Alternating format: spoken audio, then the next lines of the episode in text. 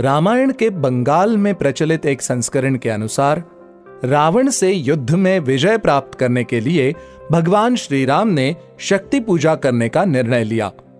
देवी आदि शक्ति की पूजा के लिए 108 नीले कमल के फूलों को एकत्र किया गया। पूजा की समाप्ति के समय जब श्री राम ने 108वां कमल पुष्प देवी को समर्पित करना चाहा, तो वो पुष्प पूजा स्थल में नहीं था। श्री राम अत्यंत व्याकुल हुए। तभी श्री राम को लगा कि लोग उन्हें कमल नयन भी कहते हैं।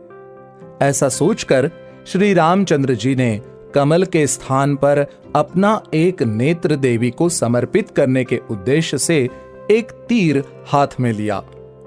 जैसे ही रामचंद्र जी तीर अपने नेत्र तक ले गए देवी आदिशक्ति ने वहाँ प्रकट होकर उन्हें रोक लिया और उनकी भक्ति से प्रसन्न होकर उन्हें रावण पर विजय का वरदान प्रदान किया। कवि सूर्यकांत त्रिपाठी अर्थात निराला जी ने इस प्रसंग पर एक अत्यंत सुंदर कविता की रचना की है। उस कविता की कुछ पंक्तियाँ इस प्रकार है।